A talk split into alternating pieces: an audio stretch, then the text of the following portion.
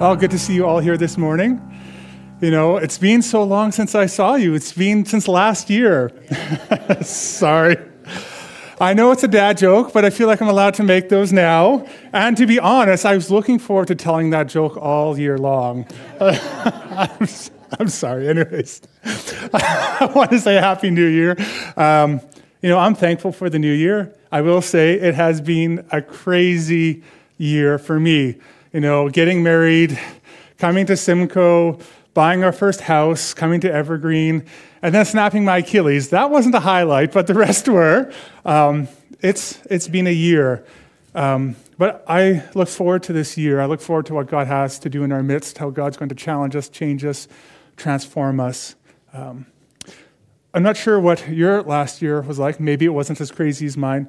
Maybe it was a fairly normal year, you know, kind of just day by day. Um, but regardless where we are today, whether last year was crazy, whether it was just a normal year, we're called to be grounded in Jesus, grounded in God. You know, I spoke last week on Psalms 36 and the idea of being grounded in God's covenantal love and how Jesus is really the manifestation of that covenantal love of God. Jesus is the center of our faith as a church. So, this kind of wondering what's going to go on for the new year. Well, we're going to be going through the Gospel of Luke.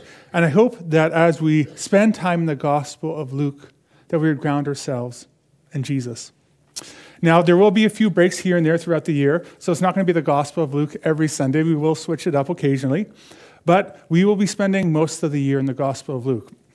And you're thinking, man, that sounds like a long time, when I was looking at the Gospel of Luke, if we were to cover every single passage and every single verse, it would probably take us about two and a half years. So I actually I cut out a lot of a lot of passages and tried to choose which ones I thought were important. Um, so you know, if you're like, man, they didn't cover this passage or they didn't talk about this verse, and you're wondering about it, please come talk to me or Pastor Tamil, and we'd love to you know discuss with you, maybe give you some resources that might help you. Because I know that sometimes there's passages that we read that are difficult for us to understand. We're kind of wondering, what does this mean for us? Now, when I say the word shopping, what comes to your mind? For some of you, I am sure you love shopping.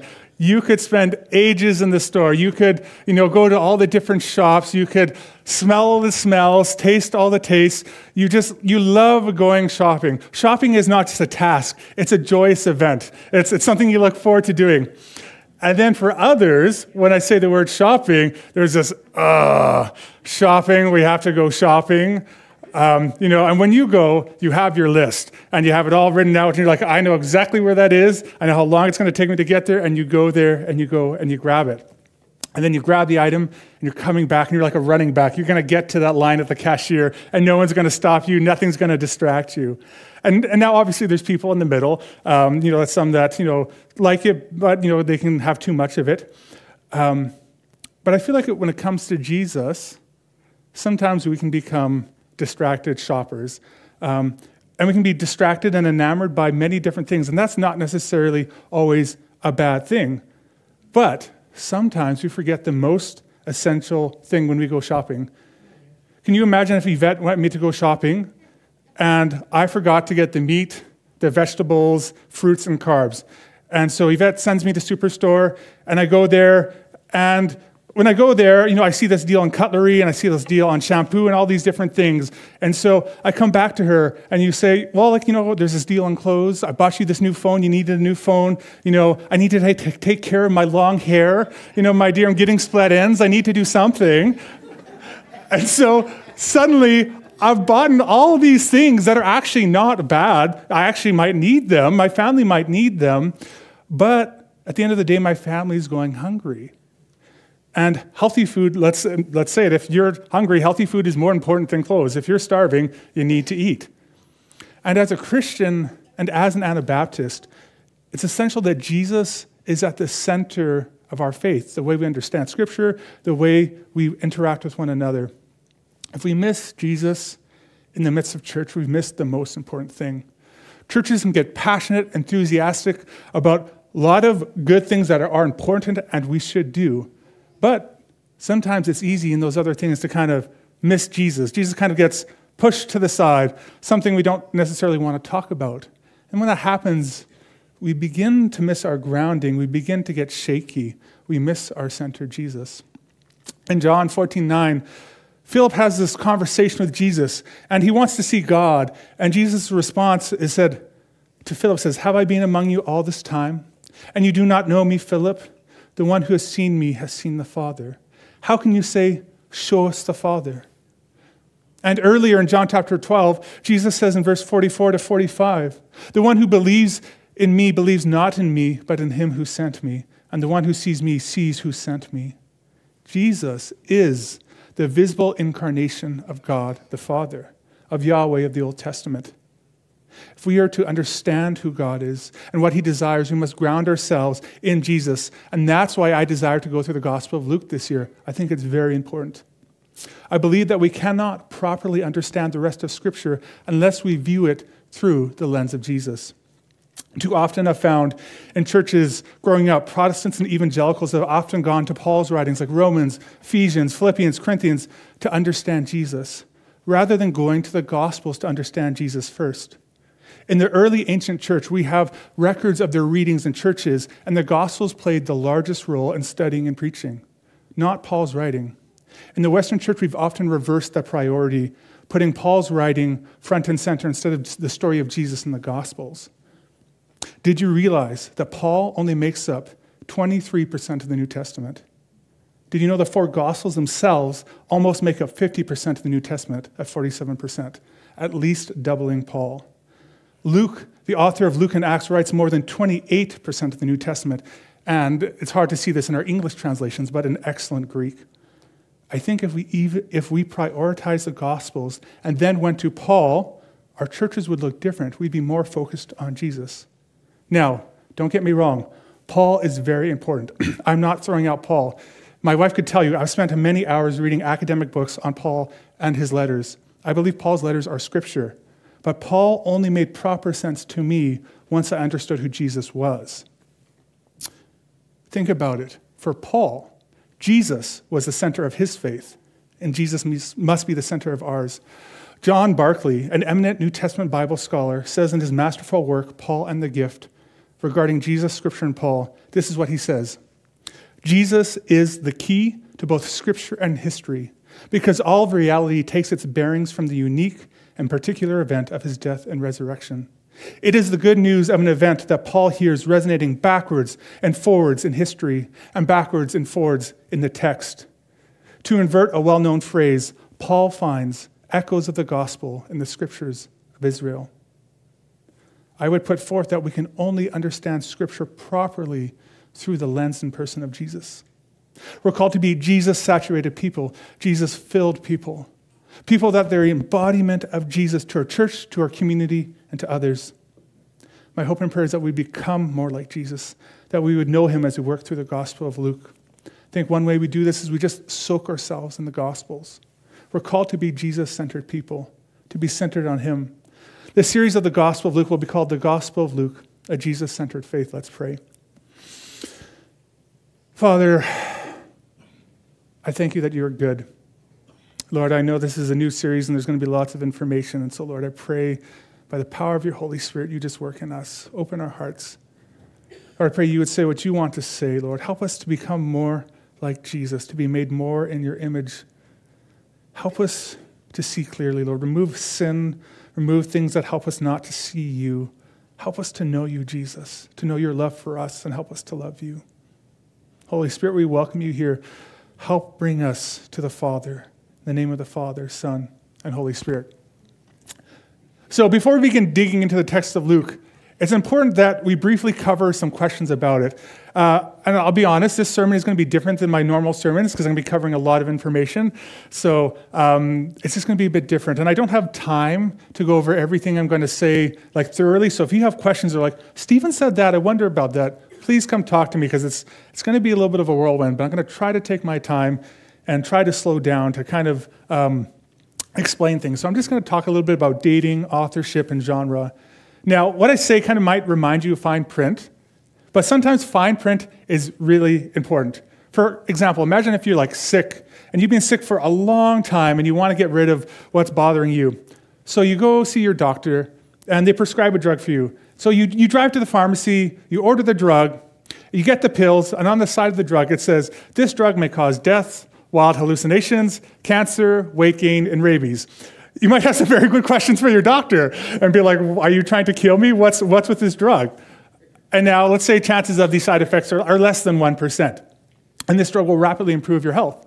So you may take it now with the information you have, but you probably would have felt a lot more informed if your doctor would have told you there are some risks to this medicine, especially if one is death. So I just want to address these questions of dating, authorship, and genre. Um, so the first thing I want to kind of, I need to state from the beginning of this section is that Luke and the book of Acts are actually kind of seen as two books that go together. Uh, this is something that's widely recognized by all scholars, that these books have a single author. They're kind of, they're meant to be kind of in a book series if you were to think about it that way. And uh, there's basically unanimous agreement that Luke and Acts are two books that go together. And now I kind of I want to talk about dating. There are certain scholars that propose that Luke and Acts was written in the late to, mates, late, to mid second century, so 150 to 200 AD. Usually, scholars who hold to this late date believe the second century church made up of a version of Jesus that suited their beliefs and thoughts. Essentially, these scholars propose that these people created an image of Jesus that isn't true, so that we can't trust the Gospel of Luke. And if this dating is correct, then Luke could not have written it because he would have been dead by this time. And those scholars say we can't trust it. And maybe this feels a bit dull to you talking about dating and authorship, but I think it's important because sometimes people are given one sided information that can make them doubt the authenticity of the Gospels. Now, what I have to say is maybe not of, as much important, but I and many scholars, much more intelligent than I am, with much more schooling than I have, believe Luke was written sometime between 60 to 80 AD, within a generation of Jesus' life. I would argue Luke does give us an accurate portrayal of who Jesus is. He gives us an authentic picture of Jesus, of who he was, what he came to do, because he has access to the apostles, to firsthand sources. And there's strong reasons to believe Luke was written within a generation of Jesus, between 60 to 80 AD. First, we have allusions from a book called First Clement from that time period, which means that if he is making an allusion to Luke, that the book at oldest is mid 90s AD. Second, if Acts was written at a later date, we'd expect, we'd expect Paul's writings throughout the book of Acts, because the church would have had access to those writings. And so when they would have wrote this book in the second century, they would have most likely referenced his writings. But what do we see instead? There's no allusions to Paul's writings in the book of Acts.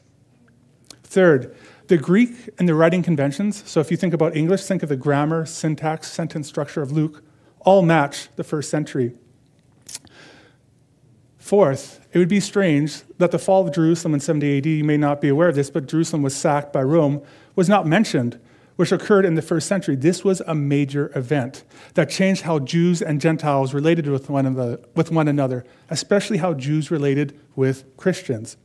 It created a lot of discord, a lot of tension. And so it would be kind of strange because in the book of Acts, we actually see a very Jewish church bringing in Gentiles and kind of going through that process of what that looks like.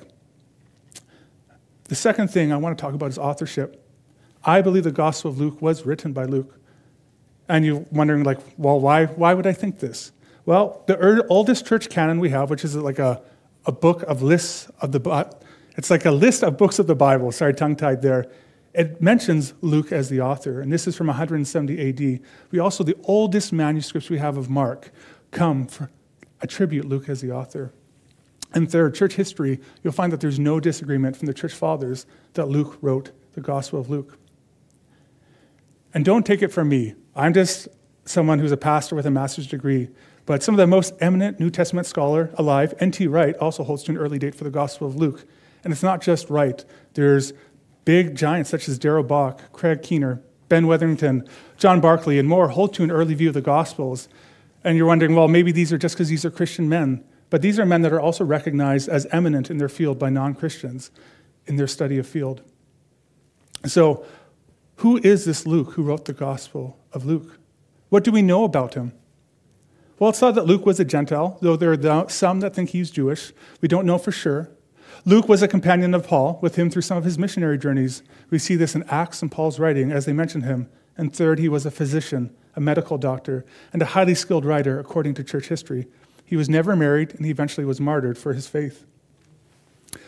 Finally, the last kind of bit is the genre of Luke is what we would call, uh, would be like an ancient Roman biography called a bios.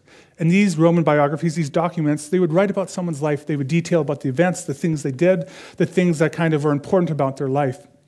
But Luke is also unique. Luke differs from these Roman biographies. He also has Jewishness throughout his book. He pulls from the Greek Septuagint, which is the Greek Old Testament. And these have like the fulfillment of prophecies in them. And I think one thing I want to address is that Luke is not writing a modern biography. The ancient world doesn't have the same values as we have, how we would write a biography today. They don't value chronology in the same way. They would more value theology and teachings. And so, certain topics, uh, Luke uses these and brings them together to kind of tell a story and to teach us. And so, we have to be careful we don't take our 21st century minds and kind of put them onto the first century text, because that's just not how it works. If we interpret Luke correctly, we have to be willing to ask how would ancient people think about this? What would, how would they read this? Just a note on this Nicholas Perrin, a scholar, writes in his commentary modern Western readers tend to associate serious history with a dispassionate and objective recounting of events. Good historians, we tell ourselves, at least try not to let on that they have a particular agenda. Nothing could be further from the truth when it comes to ancient historiography. For ancient historians, it was exactly their commitment to the facts and interpretation that qualified them to speak authoritatively. That's why Luke never claims to be objective, either here or at any other point in his two volume set. He is unapologetically committed to the facts, but he's also motivated by his theological interests. Luke, sorry, like those before him, who had also undertaken to set down an orderly account, namely Matthew and Mark, Luke wants to impress upon his readers the wonders of the earthly and risen Lord Jesus Christ, as well as the necessity of placing faith in him. Now, maybe you don't really care about authorship, dating, and genre. I can understand. But regardless of where you stand on these issues, the most important question, more important than any of these questions, is if we believe the Gospel of Luke is Scripture. Did God guide Luke or whoever wrote this book for the church? And maybe you're saying, well, that's redundant, Stephen. We're all in church today, so this is what we believe. But I think it's important we ask this do we really believe that this is Scripture? And if it is so, if the Gospel of Luke is Scripture and trustworthy on the person of Jesus, then I think we are left with C.S. Lewis's famous trilemma regarding Jesus. C.S. Lewis says either this man was and is the Son of God, or else a madman or something worse. You can shut him up for a fool. You can spit at him and kill him as a demon, or you can fall at his feet and call him Lord and God. But let us not come with any patronizing nonsense about him being a great human teacher.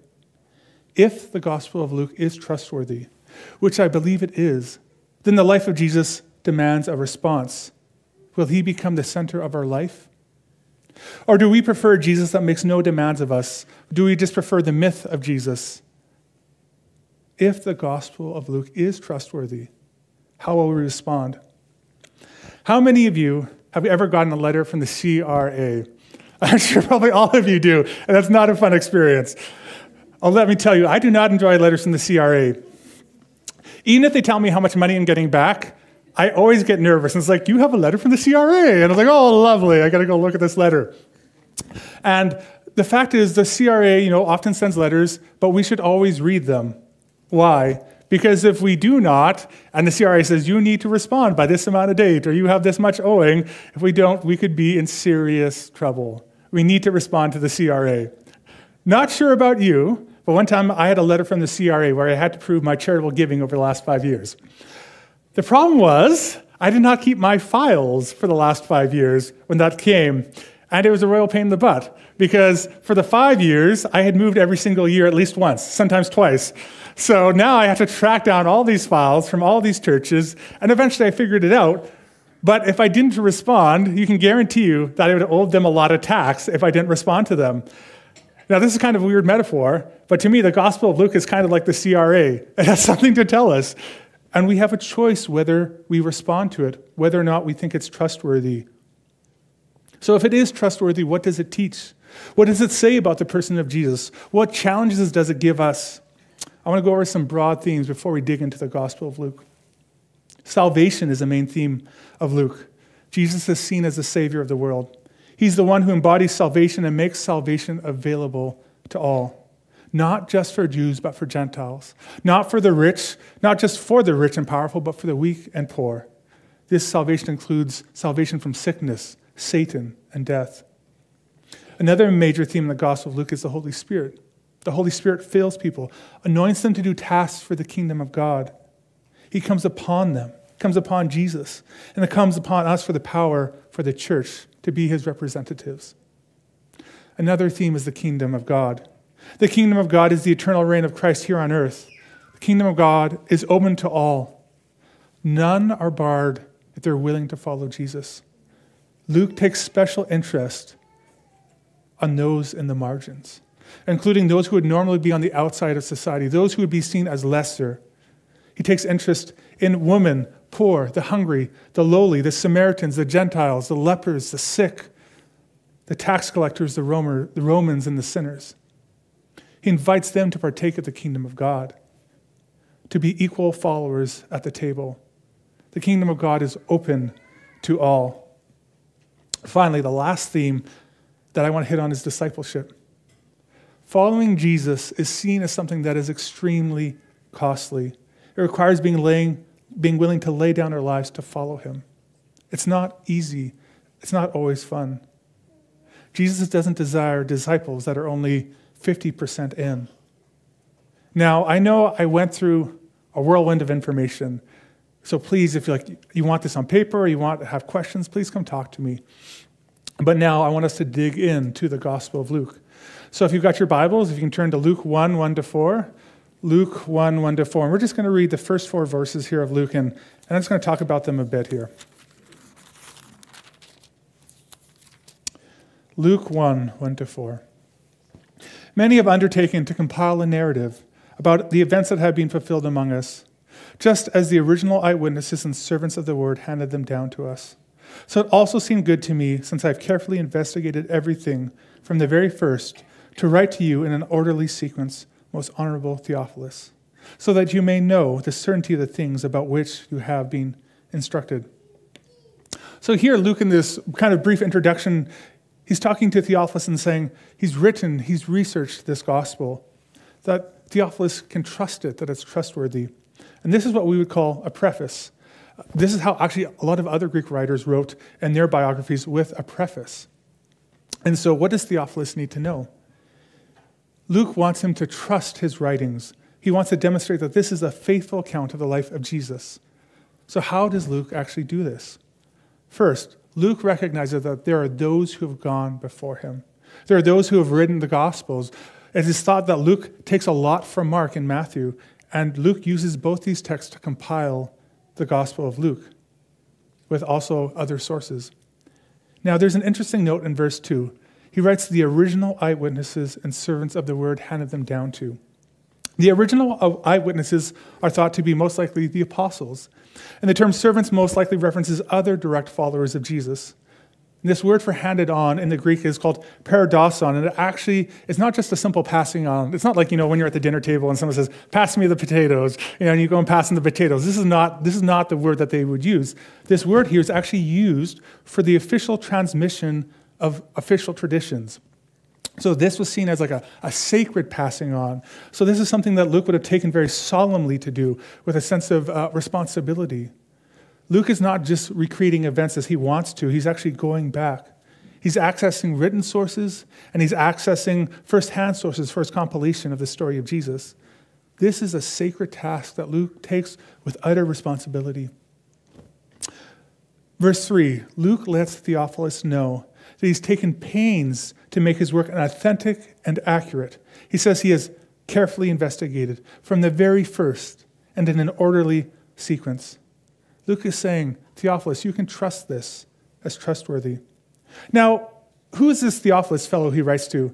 It's the only time we actually hear of Theophilus. Now, some have suggested that his name, Theophilus, means loved one or God lover because his name comes from the word theo and phile, which is theos is God and phile is love. Now, this, this is possible, but in part because this preface is like other ancient Greek prefaces, it's thought that this is most likely a real person the fact that it follows other historical documents would suggest that this Theophilus is most likely a real person. And part of this reason is Theophilus is actually quite a common name, and he also has the honorific attached to his name, most excellent, which most likely means someone of wealth and influence and power. Worship team, you can come up. Um, there's a good chance, in fact, that Theophilus actually funded the writing of the Gospel of Luke. We don't know this for certain, but this is because in other ancient works, such as Josephus to Epaphroditus, Epaphroditus actually commissioned Josephus to write his work. And we also have writings from Philo to Gaius, in which Gaius also funds Philo. This last verse here in this passage so you may know the certainty of things about which you have been instructed. The thing is, if we're going to be Jesus centered people, to have a Jesus centered faith, we have to ask the question who is Jesus? We have this fundamental problem, a tendency to make Jesus into our own image. I'll be honest, usually the way I see Jesus, Jesus has the same opinions as me. He has the same paradigms as me. He has the same thoughts as me, the same politics as me. But when we come to the Gospels, we have to say, who is Jesus really, and what does it mean for me? What does it mean for us as a church? Luke offers us a true image of Jesus. So, how will we react? It's easy to pick and choose what we want from the Gospels, but are we willing to soak ourselves in all of the Gospel and listen to who Jesus is? My hope is that as we spend time in the Gospel of Luke, that we would be confronted, challenged, transformed, and encouraged by the person of Jesus. The most important question will we, evergreen, be Jesus centered people with a Jesus centered faith? Let's pray. Father, I thank you for your goodness.